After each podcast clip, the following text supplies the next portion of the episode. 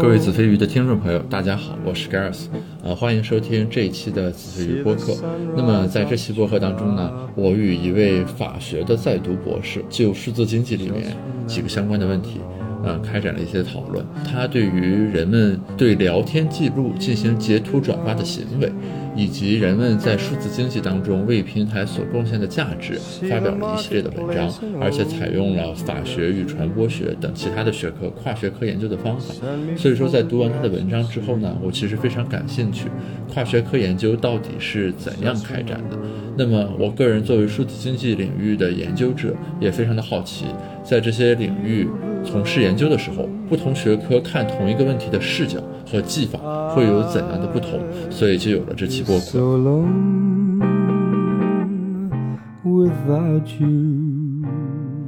啊，这个很高兴啊！这个感谢你这个来录这些播客，因为我我看了你这个文章，感觉还是呃很有收获，而且就是呃我我是做经济学的，所以说我们的研究范式其实是比较固化的。就是说，你不管是理论呢，就是用数学的那种模型；我们所谓实证呢，就是比如说你要弄一些数据，做一些统计相关的分析。那个文章写起来就非常的模式化啊，就一个文章什么分几节，从上来到最后到底写了些什么，就是每一部分都要干什么，其实是一种很流水线的作业的模式。所以说，你比如说经济学里面在讨论平台相关的这个问题的时候，就是它也都遵循这样一些模式，什么我们上来要先有个数学模型，这里面都有哪几方。那我们要解出来，然后我们要看什么对什么的影响，就是诸如此类的。所以说，就是我之前对于平台或者说什么隐私啦、数据了这个东西相关的这个理解，都是遵循这样一种框架去理解的。所以我看到你写这个文章之后，我就会感觉打开了世界的另外的一种视角，就是说这个文章当抛开了这个数学相关这个东西的时候，怎么写的问题啊？那最后还是很有收获的。哦，非常感谢，非常感谢啊！就是因为我本身是做法学的嘛，然后就是嗯，从去年开始吧，大概就开始就是跟传播学啊或者社会学做一些这种结合的工作。其实我觉得你刚才讲的就是是对的，就是经济学它有它自己的一个范式嘛，比如我们去分析平台的时候，把它理解为什么双边市场啊这样。对对对。但是其实法学分析的时候呢，它最早的就可能更多会从那种什么法律关系啊、权利义务啊这些视角去界界定。然后去年我也是，就是通过发现，哎，我就发现他们社会学怎么去看待平，他们好像更多是从那种就是技术啊对人的影响啊，或者说那种角度去谈的。然后就觉得好像，哎，视角还比较特别，就想着能不能把它做一个结合嘛。就后来就写了这么几篇文章，算是一种尝试吧，算是。就是你所谓的这个结合，能具体讲一讲吗？比如说，呃，我的感觉是说，呃，你这里其实并不简单的是说，你作为一个研究法学的人，去讨论了一个传播学问题，对吧？比如说这个截屏的这个聊天记录的问题，就它不不是说简单的是说我从一个视角出发去看了另一个领域的问题这个意义上的结合，而是说你在如何看这个问题的时候，本身这个方法和视角是应该是有一些结合。我我不知道啊，就是我只是从我阅读的体感上来说。它就不单纯的是说从一个视角出发去看另一个事情的问题，而是说你应该是从观察的这个方法上，比如说你是不是应该是对法学和传播学各自的一些这种分析工具之类的有一些这种融合。对，呃，其实是这个样子的，就是这篇文章我大概就是算是我第一篇嘛，就是经营跨学科写作的一个代表。然后其实我当时这个文章不是还还有一个合作的作者嘛，他本身就是新闻学的博士，然后我这边是法学的。然后我其实可以就想可能再 稍微多讲两句吧，就讲为什么当时会有这么一篇文章吧。就是呃，我们不是一直在关注这种聊天记录嘛，传播学也很关注这个问题。我是最早的时候看到了有一个叫新传研读社一个公众号，他就呃做了一个这么推送，然后他们是呃就是新传的角度嘛，就介绍一下哎呃新传的理论是怎样看待截屏转发这种现象的。呃，当时我看了这个推送之后，哎，我觉得哎很有意思啊。这个看截屏的这个视角跟我们法学完全不一样哎。因为我我们法学可能这种最早的视角去看它的话，大概就是说，哎，个人信息啊或者隐私保护的问题。其实我们很难，就是呃，当然个人信息跟隐私它本身你要去保护它，有一个正当性论证的问题。但是法学其实对这个正当性论著的关注啊，显然是没有社会学理论深入的。哎，我当时在想，那我能不能把他们的这个理论借鉴过来呢？就是作为一个论证正当性的东西，来做一个前提，然后在在此基础上吧，再是如何保护这种法益，或者说叫呃个人的信息权益这样一种东西，再进行一个展开。其实整个文章的那个思路啊，就隔屏有耳那篇文章思路也是这样展开的。它前两个部分主要就是通过借助一些其他学科的理论吧，大概。就是来论证一下这种聊天信息它背后的这种跟个体的人格还有个人自由的这样一些，就是法医的基础吧。后面就提出了一些自己的就是保护的路径方面的一些思考吧，大概就是这样。就你你刚才有提到，就是说呃，关于什么隐私保护什么这个角度，它里面有一些关于正当性的问题，法学对此研究的没有。那么的深入，然后你就借鉴了一些这种化学科的方法来看，你你能举个例子吗？比如说，这里的所谓这个借鉴了这个方法来研究这个是什么意思呢？是说在一般情形下，法学认为这个就是先天给定的，不需要对这个问题进行讨论，然后另一个学科会对这个问题进行讨论，所以你认为这种方法上是有交融和交叉的吗？就是我还是想更直观的去把握一下这种跨学科的视角所带来的这个研究的这个增量。是从什么角度去切入进去的？呃，我的理解哈，大概就是说，嗯，因因为法学其实不是说法学对它的正当性完全不论证，哎，这这个是没有的。因为我们讲要对一个就是法益进行保护的时候，前提一定是要首先要确定它到底有没有保护的价值。这个时候呢，可能是会有一些理论啊进行，比如。对，对我们保护隐私的时候，我们会说，哎，它背后有一些人格啊、利益啊，对吧？就可能从这个角度来论述。但是，就是对一些呃新兴的事物来说，就比如聊天信息的这个呃事物来说，那么它其实没有办法完全对应到。就我们知道，假我们假设这个聊天信息背后有一个人格的法医，对吧？我们可以说有这样一个法，但是它其实是没有一个可以以它比较细致的对接的这样一个东西存在的。那我们当时我们借鉴的就是葛夫曼的这个表演理论嘛，我们就会觉得，哎，我们如果从聊天信息这个角度去，呃，引入这样一个理论去界定的话，好像会更对应一些。这是一个吧，还有一个就是我觉得就是我们法学其实可能更多的吧，我我觉得会是在工具论或者叫方法论层次上的这种研究的范式会比较明确一点。其实我们更多可能强调于。怎样保护的，或者说怎样协调利益的，他是怎么做的一个问题。但是，嗯，在你怎么做之前的正当性这种认识论层次，我觉得其实还是可能社会学理论或者呃，它其他的一些理论做在呃做引入进来的话，它可能会更加的，一个是它会有一种新颖性，给人一种就是思考方式上的一种启发。然后第二个就是它可能本身的深入度是跟法学的。呃，还是有点区别。那当你们在讨论怎么做，或者就是，呃，从解决的视角出发去讨论这个问题的时候，就我我说的经济学经常面临的困惑啊，就是经济学面临的困惑是说，呃，它永远都会有 trade off，啊，就是很少有一个事情说是一定是越强越好的，单向受益的。它一定是说有成本有收益，然后我们要去权衡这个东西，然后所以经济学总是喜欢搞模型或者数据，因为它就要看，对吧？这里面这个所谓的那个 margin，我们叫就是那个边界的这个条件是怎样的啊？在什么情况下它这个收益是大于成本的？什么情况下收益小于成本？那如果从法学角度出发，你你在讨论这个问题的时候，你们会面临类似的这种困难和挑战吗？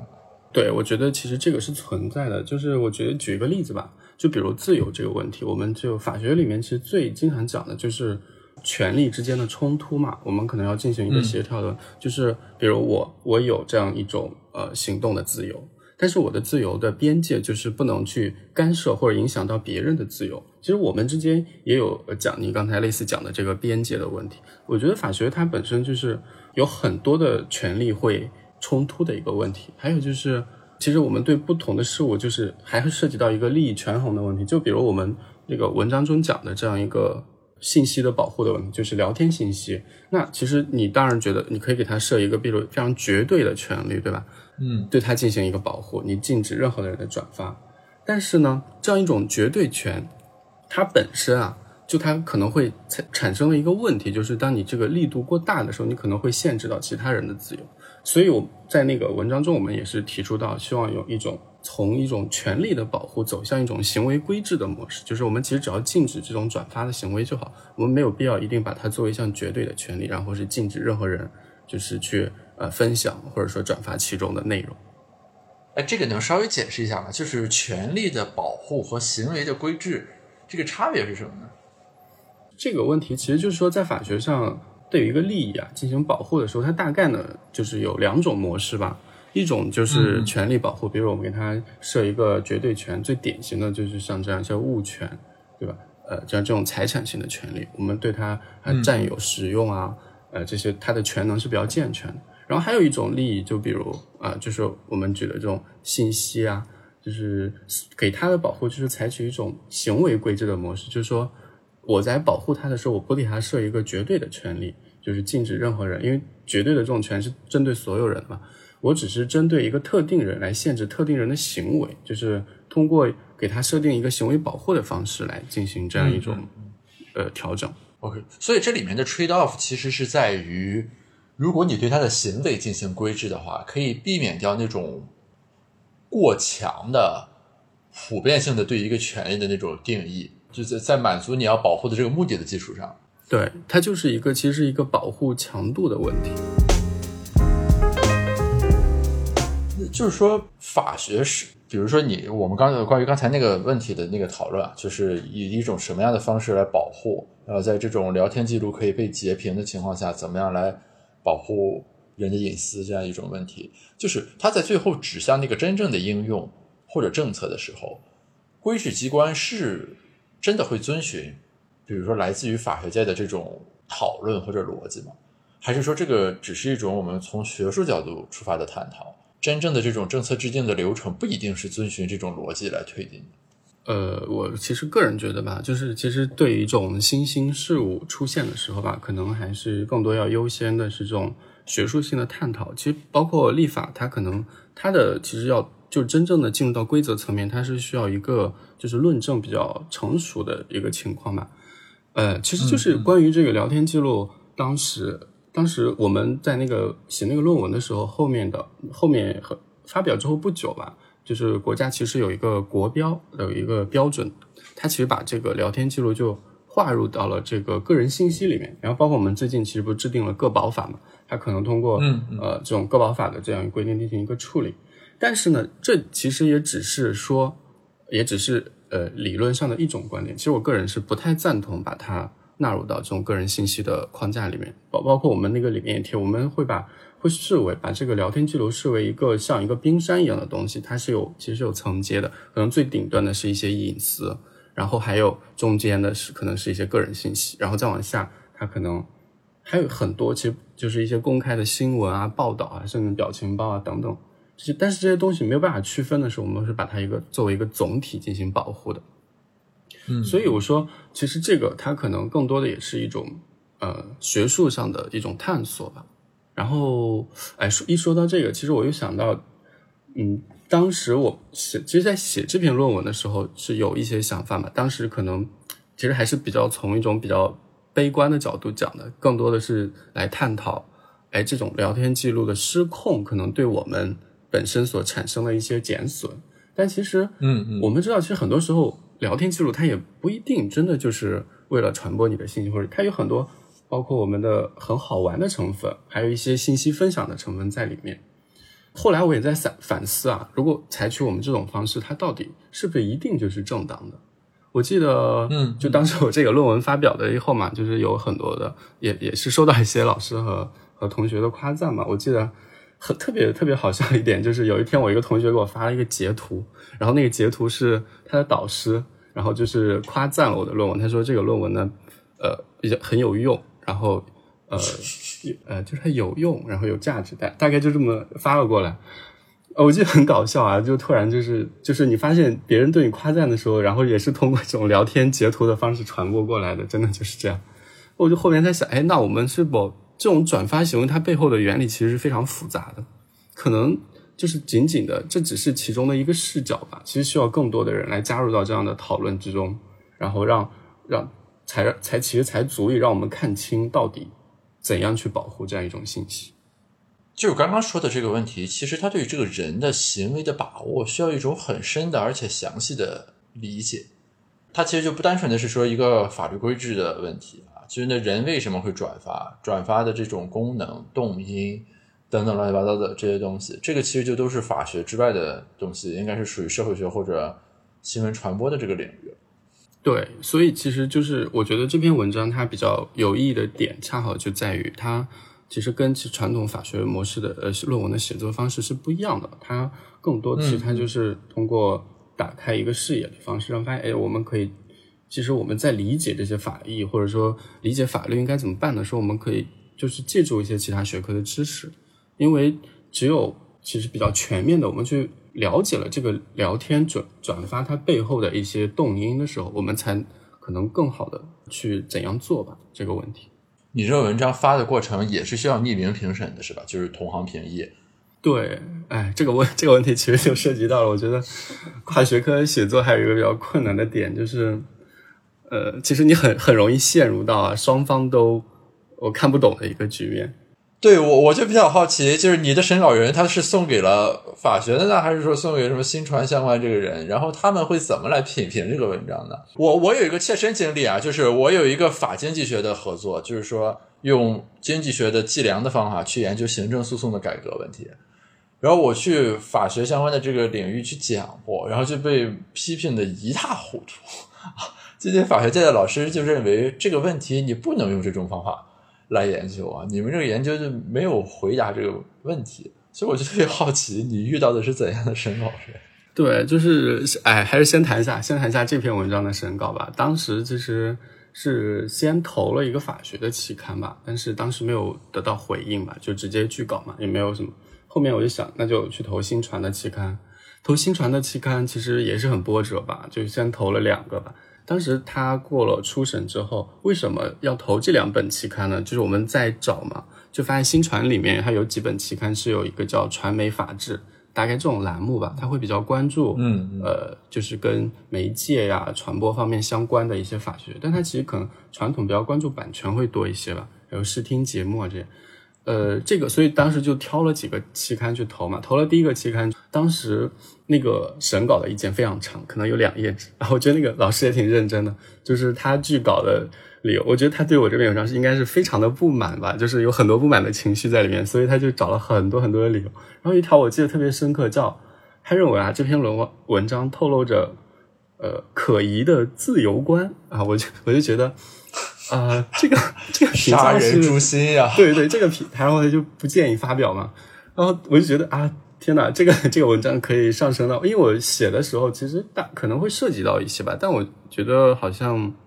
也没有很涉及。但他的这个评价让我觉得诚惶诚恐。后来我就呃还是做了一些修改吧，就投了第二家期刊，但是就反馈来完全不一样。所以我我感觉这个。投就就所以就比较顺利的发表了嘛，我就感觉这个整个的投稿过程，我的总结就是，其实论文的评审啊，有的时候可能还是比较看呃，当然那个期刊的风格是一方面，另一方面可能跟审稿人的意志有非常大的关系，因为其实每个论文你其实都是要表达自己的一些观点啊、价值嘛，对吧？特别是在这样一些观点价值发生冲突的时候，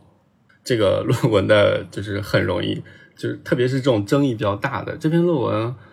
不光是在新传圈争议比较大，在法学也是。我曾经在一个会议上报过这篇论文，就很明显啊，就有很多老师会觉得，哎，法学论文怎么能这样写呢？你这个好像不是太像法学的论文吧？啊，有一些老师就会说，哎哎，觉得这篇论文写的很不错啊，就视角很独特。所以最后我就会觉得。论文这文科可能真的是这样，就是一个仁者见仁的事情。他最后的能够发表，也是我觉得也是比较幸运吧，只能这样讲。哎，看来每个学科都有每个学科的这种扰动项啊，但但大家受到的困扰是共同的，只是就是因为法学这个学科天然的和一些底层的这种价值和认识是有密切的关系的，而且是很难回避。相关的这个问题的，对吧？这个这个经济学，比如说就不太受这个问题的困扰，就我都是拿数据说话，然后我们就回避掉了一些这种价值观层面的这样一些冲突。但是对法学论文而言，这个是天然的嵌入在里面的。这如果碰到第一个那个杀人诛心式的这种审稿人，是没有办法进行这种学术上的辩驳和这个讨论的，其实是啊，就是你 reply 都没有办法写。是的，就是我觉得法学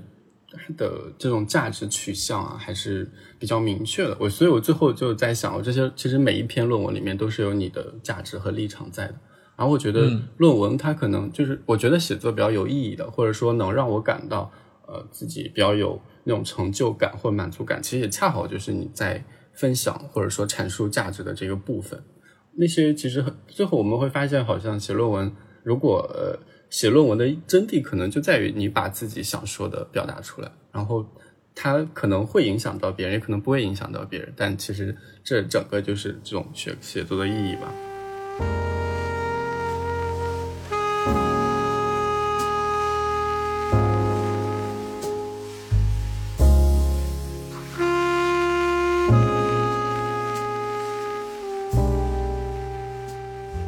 再聊聊你们那个关于那个数据的那篇文章吧？这个文章非常有意思啊，而且就我我自己做一些相关的这个研究啊。对，可以。其实这个关于平台和数据嘛，这篇文章其实它的那个切入点其实是一个就是数字劳动的这个概念。我觉得就是。我们都在尝试的做一个，把就数字劳动这个概念，就跟法学和新传做一个结合吧。其实这一篇是已经健刊的嘛，当然它是属于比较幸运的。还有一篇就是我一直投稿都很失败的另一篇，就是也是关于这个。我我可以就是讲一下，就这种跨学科写作的困难之处，就是因为我第一次听说数字劳动这个概念的时候，我就觉得，哎，我说这个概念真的好有意思啊。我们平时都在讲一种各种啊现实生活中的劳动啊这种。突然就你发现，我我们在网上的这种活动，它所记录下来的，呃，包括你一些主动的创作呀，还有你一些被动的这种数据的生成，它都可以纳入到整个数字劳动的过程。我觉得这个概念真的太好了，太有助于我们理解人与平台的关系。但是接下来其实就就分为两部分，就是那我们知道了这个数字劳动这个概念怎么办呢？这个就是新传学科没有办法解决的问题。他们当然可以从这种呃社会学或者说。就传播政治经济学的角度，对这个数字劳动进行很深入的研究，它的类型啊等等。但是呢，这个数字劳动怎么样落到我们具体个人的时候，就这部分利益怎么兑换的时候，就变成了就没有办法落实了。所以我觉得这就是法学应该起到的作用。我们把数字论和应该怎么做给它结合起来。所以当时我们大概就是合作嘛，有两个思路，一个就是这一篇。呃，提出的这种平台付费的理论嘛，因为这种数据平台是拿去出售交易，它获得的利润，然后个体呢，怎样来获得这笔收益呢？他说通过交易所进行转移支付的这么一方式，当时是提出了这么一个路径。还有另一篇，我我其实提出的是一个信息消费者的路径，大概就是说，因为我们知道，嗯，我们作为一个消费者的时候，我们经常会受到一些特殊的保护嘛，比如呃。就是多倍的罚款啊，还有一些格式条款的干预啊，等等，这些就是我们作为消费者一个保护。但是我们其实，在平台上，因为我们没有付费，我们是不是消费者这个问题其实是有争议的，而且很大程度上，很多时候很难被视为消费者。呃，比如前一段不是因为西安那个事件发生了很多这种 删帖封号的事情吗？很，我看到很多人在底下评论说啊，我是会员啊，我充了钱了，你不给我退钱，我要去消协投诉你。你可见，其实从根深蒂固的角度来讲，大家普遍内心比较确信的就只有我付了钱，我才是消费者，对吧？当时数字劳动这个概呃概念，我把它引入的切入点就是说。那那我能不能把我的这种数字劳动解释为我向你支付的对价呢？因为就是我整个在平台上产生的自主创作的这些内容，都帮你平台引流，然后还有生成的这些数据被你拿去售卖，被你定向的推送广告啊，这整个部分其实我是支付了你的的那个经济利益的那一部分，甚至说你的经济利益获得本身就是我劳动的一部分。我说就把它解释为一个消费者，然后建立这样一个消费者保护的路径。但这篇文章比较难产啊，就是投了很多期刊，先投的新传，然后新传的老师会觉得，哎，这个好像跟新传没有什么关系啊，呃，建议你去投法学的期刊。投法学，法学会觉得，哎，这个好像跟法学也不是很契合啊，你建议你去投其他的期刊。所以到现在，他就是一直还处在一个没有办法投中的状态。哦，那比如说啊，你你们提到就是要给人的这种数字化的劳动，以这个报酬，对吧？实现它的这种数据的这个应有的这个收益。但是里面，呃，我从我们学科角度出发，它不是有一个这种价值的识别和定义的问题吗？就是如何认证你的数据在这个过程中所应得的那部分贡献是怎样的？这个问题该怎么回答呢？就是诶，我我自己也做一部分平台。你举个例子，呃，我们先不说数据问题，就是在网约车里面，因为有司机，我才去用滴滴，对吧？然后因为有我们这些用户，司机才愿意来滴滴上接单。那么严格来说，这个平台的两端，其实对于这个平台最终的成立，都有这种隐性的促进作用。但是滴滴这个平台，因为多了我这一个乘客所带来的这个额外收益，怎么核算？如果他来奖励我的话，应该基于一个什么标准来给我酬劳？其实没有办法回答的。与之类似的是，数据其实同样面临这个问题。比如说，那抖音或者说头条系列的相关的产品的算法，呃，需要我们的这个数据来做它的那个训练集，对吧？training set，然后字节跳动的这个总体的这个推荐算法的能力就会不断的优化和升级。但是在这个过程里面，你如何去厘清，说我把我的数据交给了抖音这个 app 之后？字节的这个算法的改善里面，到底有多少是我的贡献呢？就这个地方，我们该如何去实现一个人的数据的实际的这个贡献的界定和测算？呃，我觉得你讲的这个问题啊，其实我觉得可能有两个方面，就是可以需要澄清嘛。一个就是，其实平台跟平台是有差异的。我们知道，这种电子商务平台，包括这种运输服务平台，它本身是一个收费的平台，这是一种商业运行的模式。还有一种就是我们讲经常讲的社交媒体啊，包括这些短视频平台等，它们本身其实有用户啊，它是有有一个免费使用的这样一个商业模式在里面。这两种它本身的，因为它本身的盈利模式的区别，其实我们刚才讲的数字劳动，主要其实是针对后者这种免费的平台，这个比较多。当然前前面也有啊，比如在数据劳动的里面，所以这就涉及到了第二点，这个个体的数据劳动如何计算的问题。其实个体的数据劳动真的是没有办法计算，没有办法，我们很难准确的核定每个人的收益是多少。所以目前学界你看那个比较主流提出的思路，也基本上都是一种团体式的思路，大概有一些像数据工会，还有数据信托，还有我们那篇文章里面提出的这种数据的，就是。通过数据交易所转移支付的方，你看它其实走的都是一个团体的路径，就是因为个体的数据是没有办法兑现，就是计量。这里还有一个问题，其实我最近在写一个那个课题的那个申请书里面，大家在讨论的，就是中国的数字经济的发展和成就，其实很大程度上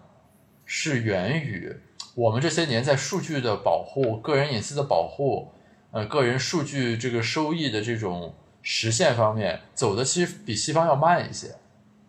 呃，当然也有人是认为说中国人对于隐私和数据什么的这个东西，呃，不重视不在意啊，就是他没有很在意说我的这个数据能不能被平台拿走使用，然后这些共同促成了，呃，这个数字经济在中国比较蓬勃的这种发展。所以说，那在这种情况下的这个 regulation 的问题是有可能触发一个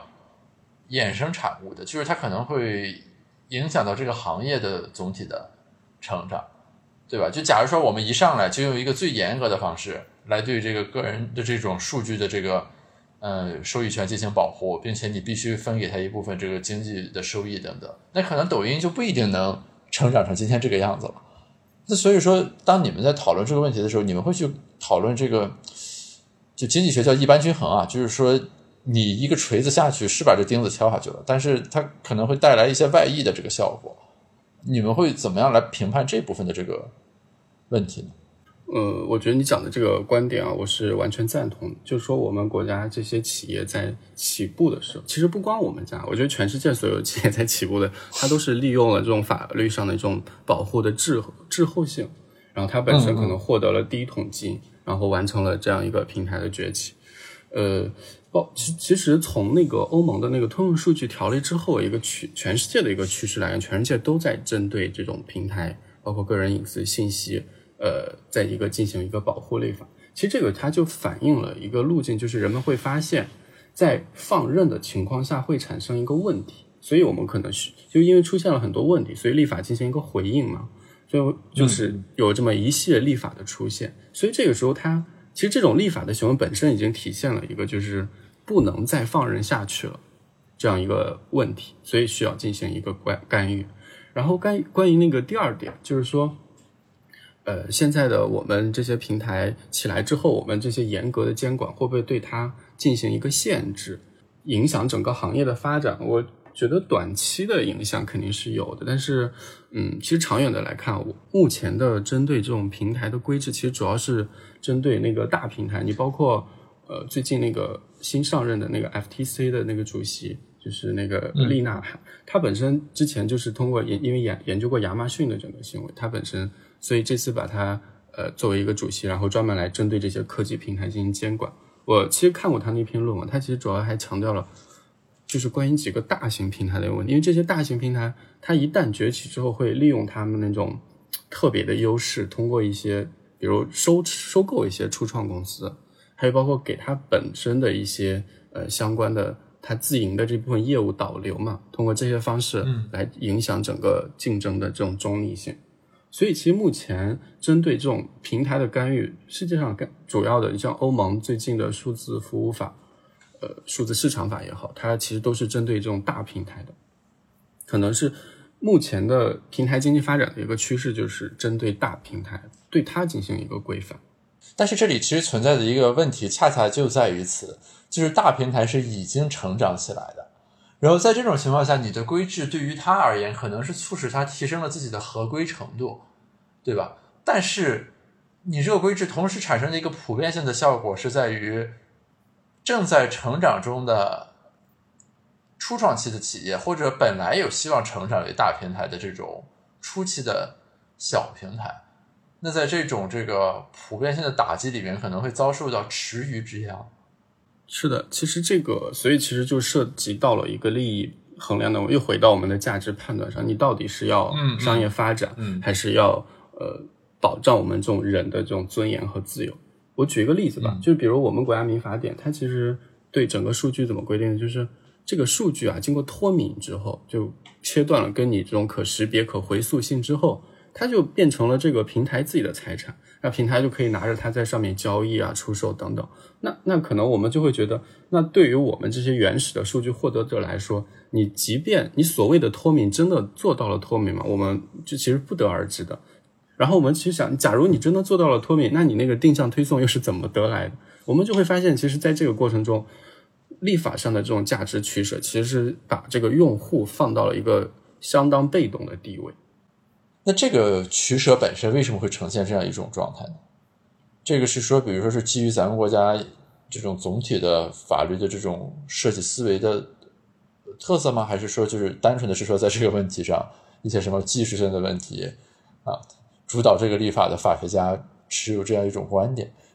呃，关于这个啊，我其实看过那个我们这边一个法学老师的一篇论文哈，他讲为什么要采取这种方式，当然他是赞同这种方式，他其实基本的逻辑就是。要保护商业创新，要给商业的这样一种发展营呃营造一个规则上的这种可允许性。嗯，它其实出发点就是为了保护商业，但是这种其实把用户放到被动的这个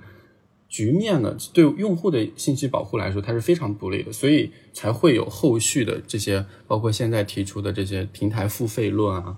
转移支付啊、数据信托等等这些思路来进它进行一个反驳，就是说你这种脱敏。然后归于企业这种行为其实是不合理的。其实，其实这个就又变成了我们这种学术思考的价值吧，就是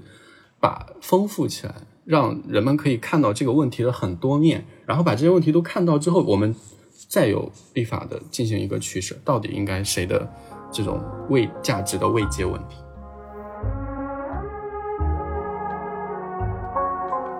我总体有一个感觉，就是法学很敢于去直面一些经济学。没有直接回答的问题，就是经济学。我们在写文章或者做研究的时候，其实是保持一种很强的克制感。比如说，咱刚才那个问题的讨论，如果说我写一个文章呢，它最终这一步就落到什么呢？就是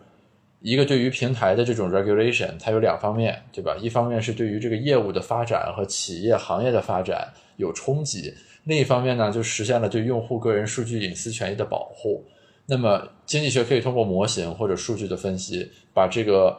marginal condition，就这个边界条件给理清楚，对吧？就是这一端这个是怎么样的，那一端是怎么样的。但具体来说，我们最终指向的这个政策啊，到底是更侧重哪一方啊，或者以哪一边为基准往另一边去适当的调整？经济学其实是回避这方面的问题的。但是我的感觉就是法学好像始终都在围绕这种最难以回答的，呃，必须基于价值判断的相关的这种问题来开展它的学术对话和讨论。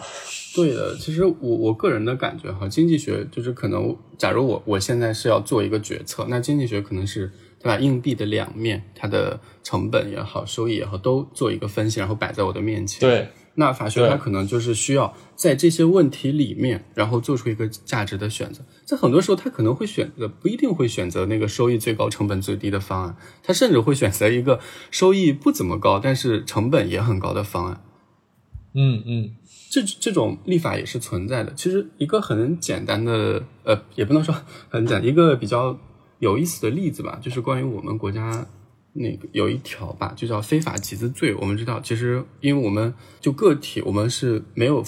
不不允许个人向不特定的这样一种群体去吸纳存款的。假如你有这个行为，那么他会把你定为犯罪。其实这个背后它保益保护的那个法益啊，它也不是保护个人的财产权或者说什么，它其实就是保护银行专有的这样一种呃揽储然后放贷的这样一种特权吧。其其实你说这个问题，如果拿经济学的视角，就是经济学会觉得。你这个管制其实是没有道理的，你也不符合这种市场经济运行的成本。但是立法它就做出了这样一种选择，它选择我们还是要维护啊这个银行的这样一种利益。那至于为什么维护，就它背后背后涉及的它考虑的因素可能很多。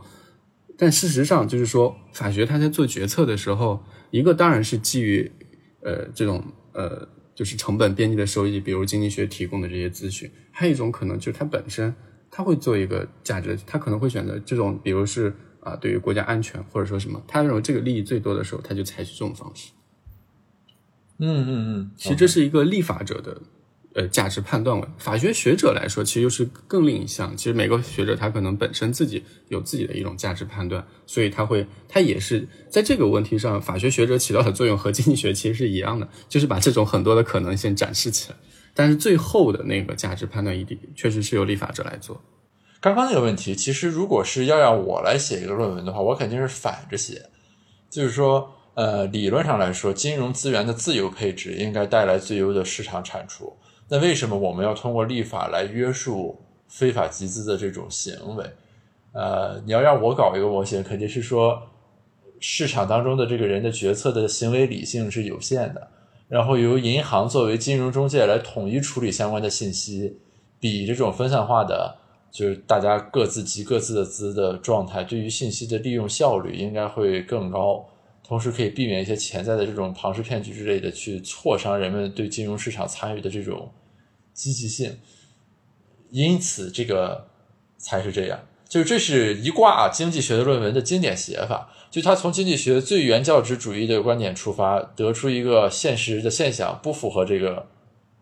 教条，然后他就找到了一个合理化的因素，我们叫做把它 rationalize 啊，就那为什么是这样呢？啊，然后他就找到一个因素，把这个解释一下啊，这是经济学写作里面常用的一种技法和套路。是的，就但如果其实法学，那立法者他可能会有自己的一个判断嘛。如果法学学论文呢，他们一般会来看，那这条刑，比如这种刑法的规则，它背后保护的法益是什么？它这个法益有没有正当性？然后学者一般是从这个角度进行一个论述。所以法学最后基本上都要归于价值判断的，对吧？比如说这个有没有正当性，或者在两个里面的这个权衡，我应该更看重其中的哪一个？对，其实我觉得法学它本身是一个价值判断非常非常明确的，它甚至有的时候比社会学的社会学可能我们在做一些实证调研的时候，我们就得出一些结论嘛，就把现有的数据进行一个分析，像经济学那样。但对于法学而言，它因为它规则的设定一定是要平衡，然后学者在分析这种规则设定的可能性的时候，它本身也是有一种价值的倾向。呃所谓，我觉得其实这个可能跟政治学那个还是可能会比较接近嘛，就是我们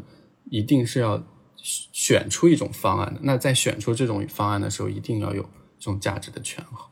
对我，我最近有关注到一个问题，比如说就关于那个死刑的那个存废的问题。然后最近不是有若干个案子都会出现，就是公众舆论普遍认为这个情节非常恶劣，应该判死刑，但是法官就始终判缓刑。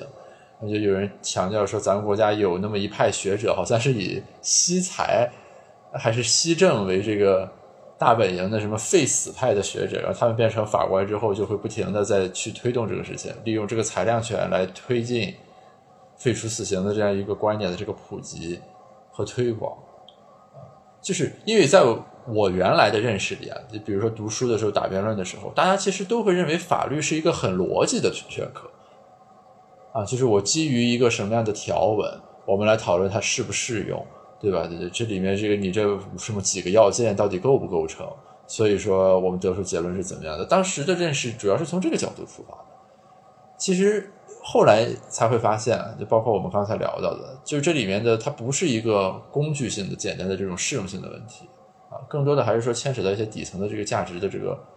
判断的问题要进行回应。这个做法学的学者。好危险呀！我感觉，确实哈，因为其实一涉及到这种价值判，我我们这种民商啊，民法或商法就跟经济学比较相关的可能还好，但你想做那种类似于公法的宪法、行政法、宪法、行政法这些学，他们其实本身更容易陷到这个问题中。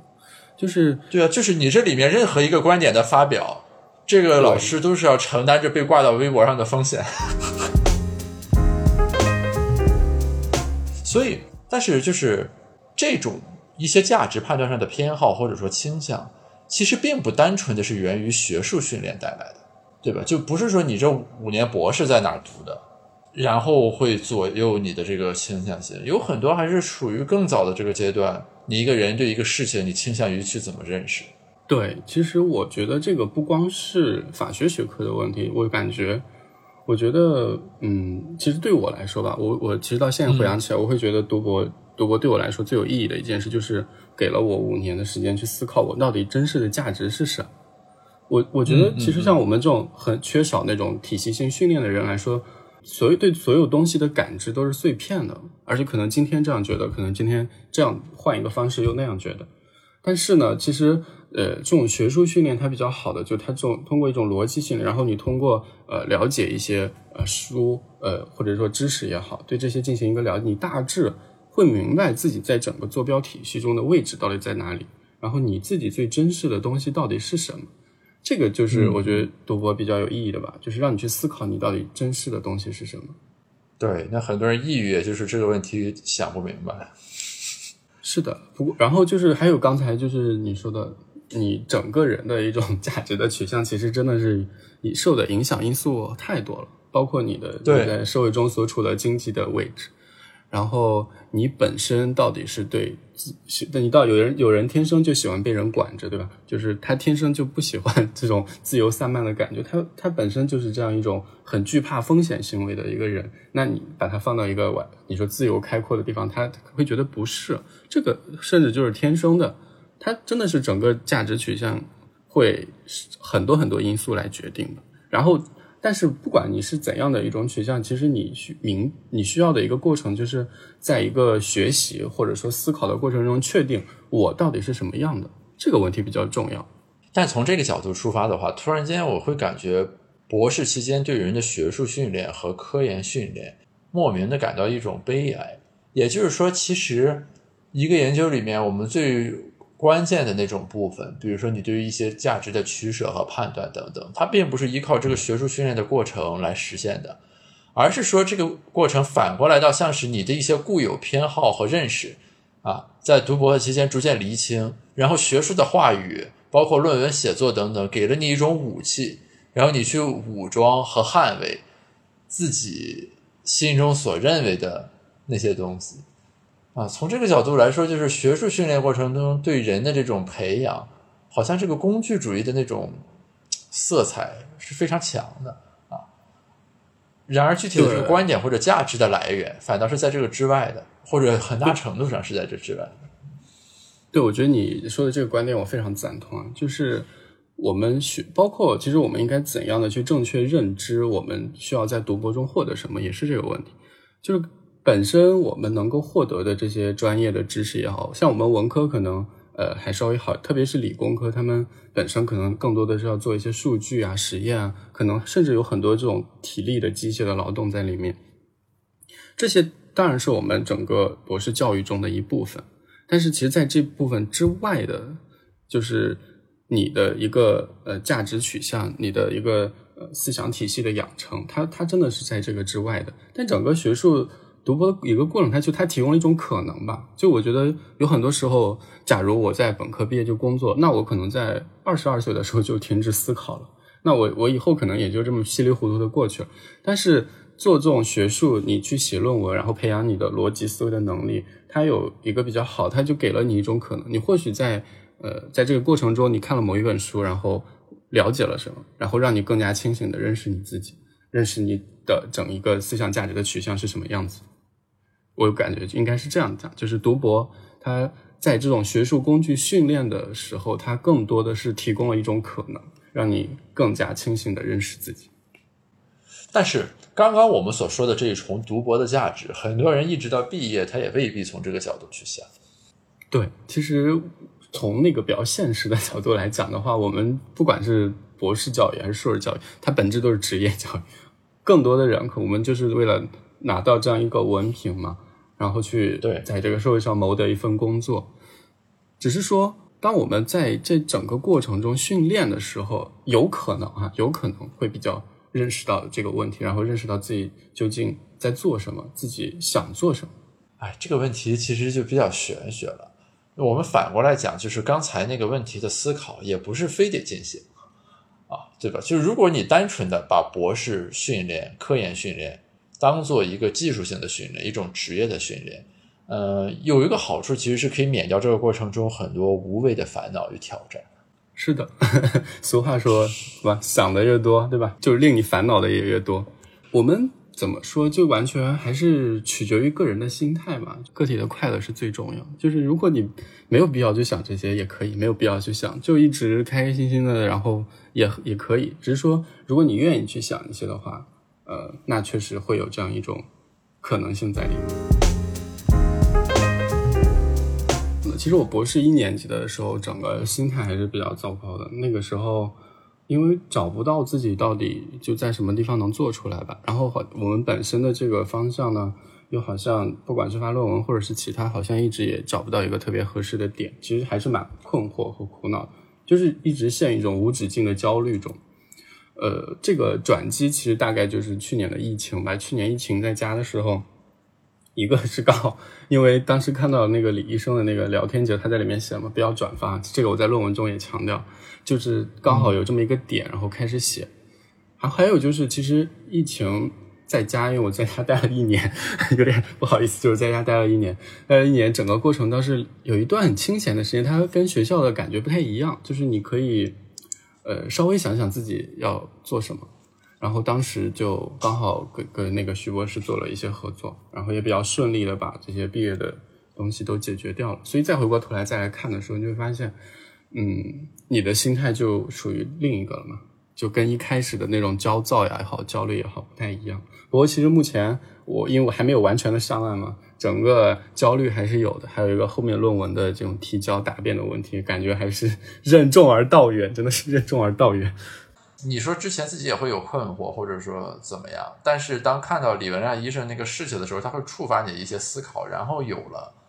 这些研究，包括疫情期间的这个东西。但它其实只是一个触发媒介，对吧？就在这之前，你其实自己应该内生的做了很多准备，或者说相应的工作，然后当有这些 input 进来的时候，你才会去往那上面想。因为我的一个感受就是说，疫情。的冲击，特别是对于学者而言啊，真的是一个巨大的冲击。我自己也有这种体会，就是他把你关起来的时候，因为本身做科研的人就是在胡思乱想嘛，对吧？他把你弄到家里的情况下，你想的就会不一样。但是这个也有，这个对很多人而言也是负面的冲击，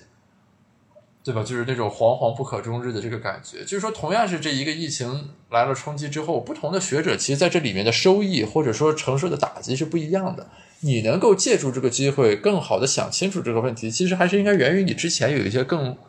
多的准备，或者说你的某种特质，对吧？否则也有的人会变得更抑郁啊，就我去不了学校，然后见不着导师，诸如此类的。对，我觉得可能理工科的人比我们要严，因为没有办法做实验，所有的实验都能开展。那一段我我当时就听到好多就是同学都在抱怨，就不能返校，然后没有办法开启实验，然后因为在家里就会有耽误。但文科会好一点嘛？而且我可能觉得，其实主要其实在此之前吧，本身会有一些写作上的这种套路上的训练吧。你其实基本上就是如何呃搜集资料啊，开展论文一些写作一些基本的东西还是有。然后当这个点触发你的时候，你就会有一个嗯，反正之前吧，我觉得写论写论文对我来说是一种任务吧，就是我把我就完成完，我不想再看那我自己写的东西，我觉得写的真的好垃圾，不想再看。但是那个点它触发的是一种你想的你表达欲或者说倾诉欲吧，你就突然想。啊，我想把这个东西写出来，让别人看一下。这个问题很重要，真的很重要。大家都没有人注意到过这个问题，这个问题被大家忽略了。我想让我想让人知道，就是它触发的就是另一套机制。然后我其实就这篇论文才让我真正感受到，到底令人愉快的写作，或者说那种比较有意义的写作是一种什么样的体验。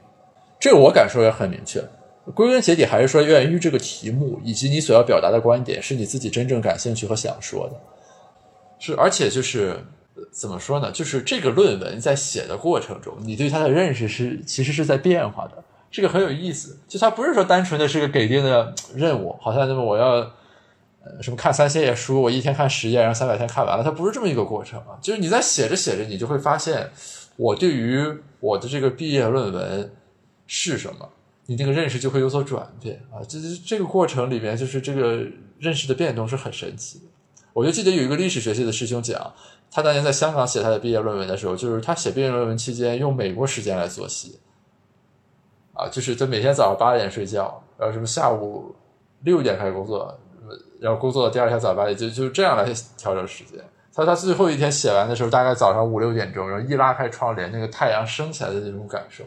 就此生难以忘怀的感受啊！他给我讲的时候，就那个情景都会让我很触动。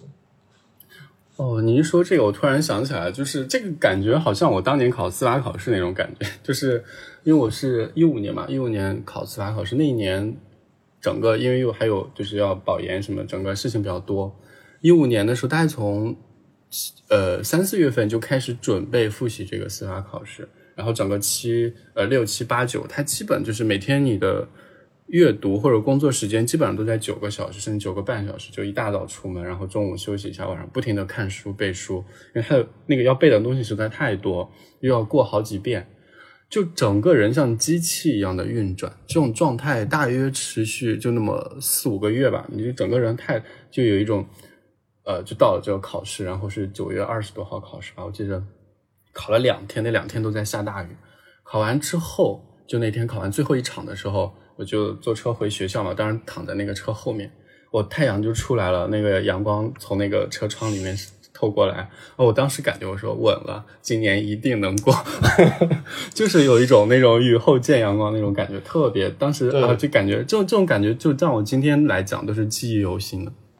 那是一种很难言说的感受啊，这个就是呃，其实人在你在不同的节点上，不管是因为事情的。触发，还是说自己的思考到了一定的境地，就是经常会有这种感觉，而且这种感受是很难以传达的。就我我朋友，我记得他当时从丹麦给我写明信片啊，就本科的时候，当时大家就流行这个，他就写说什么这是一种别样的状态，是每个人终将经历的状态，在这之后一切都会好起来的。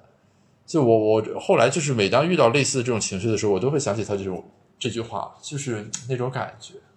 你可以在写博士论文的过程里面再收获一次，还是很不一样。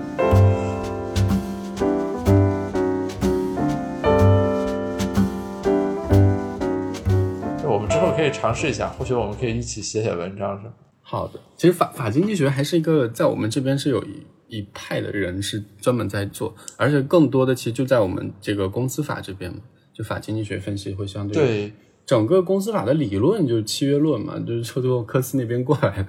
就感觉。但法学的大部分人还是不接受这些东西的，就是这个是我比较意外的，因为我之前其实有关注，比如说波斯纳什么那些东西，什么成本收益分析乱七八糟的，对吧？然后怎么样？嗯比如说用经济的视角，什么侵权法为什么这个责任这么划分？什么就是呃把它全都解构一遍。我一直以为说这个东西就是无所谓嘛，对吧？就是是一种认识视角。后来我才发现，其实很多法学家是特别排斥这种东西的，就是他认为啊，你这是经济学帝国主义的表现，什么你你根本没有法学的素养啊，你拿一些这种东西来胡言乱语，就是，然后也包括对量化的一些这个方法，这是很神奇。对我这个其实跟我对整个法学学科的感受有关，我觉得整个法学还是一个比较偏保守，因为本身因为它有可能有自己的学术话语又比较强吧，又有自己一套的理论体系，又比较独立，所以它特别是呃形成这种思维的惯性之后，就很容易想继续保有这种思维的模式。呃，这几年出现的这些法经济学啊、法社会学啊等等，就其实包括我，我觉得我写那篇论文也有一点点嘛，其实跟法社会学不太一样，但是有一点的那个影子。这些整个就是跟传统的法学是它的整个写作方式和思维方式也是有很大的区别。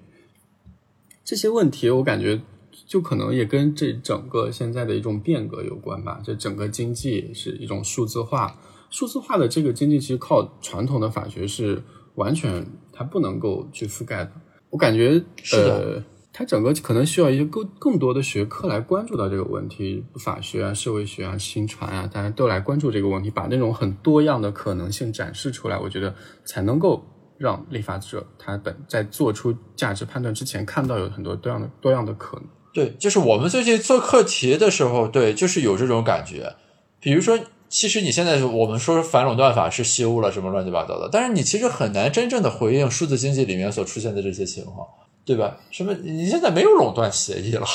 对吧？对什么这那四种那个垄断的定义，你现在不适用这个问题了，各位。你说经营者集经营者集中还有一点啊，你你腾讯音乐，如果你要去并购网易云，它不批，这这叫经营者集中。但是数字经济里面，你比如说垄断。它已经不是你原来那个反垄断法意义上的什么彩电公司签个定价协议，咱们一块儿涨价那种感觉了。就是包括经济学在这方面也是很困惑，就它要回应很多新的问题。是的，就是因为刚才你讲的这个，因为反垄断现在这种滞后性的问题，它国外吧，就美国，我它前一阵就出了一个，大概同时有六部吧，什么比如终止什么平台垄断法案之类的，它就当时出了一系列，其实它也是通过这种新立法的方式来对这些新的东西进行干预的。因为就是之前的那些，就是你刚才讲的垄断协议啊，它整个垄断的形式都变了。还还有就是，他们现在有一种提出一种方式，就是特别是针对这种大型的平台公司啊，就要让他们像银行一样做到业务的分离，就跟你这种利益相关的业务要禁止。这也是他通过对这种历史经验的总结，然后提出了一种新的规范思路。就比如亚马逊，你你就不要再自营了，你要把这份业务剥离出去，因为如果呃你把其他的业务，因为呃，亚马逊曾经发生过这样的案例，就那个叫 Quiddy 还是什么，就是有一个平台做母婴公司的，然后就被亚马逊想收购它，人家不同意，然后他就他就通过一种最终定价，然后什么就把它类似于呃就把这个公司的竞争优势给它挤掉，然后把它收购了。所以后来呃整个就包括现在那个 FTC 主席他强调的就是你要把这份业务要剥离掉，感觉这些都是需要一些新的规则去应对的，然后。传统的这些还真是需要一个多学科的吧？这种，所以说之后我们可以试试啊，这个和平台什么相关的，反正我关注也比较多一些。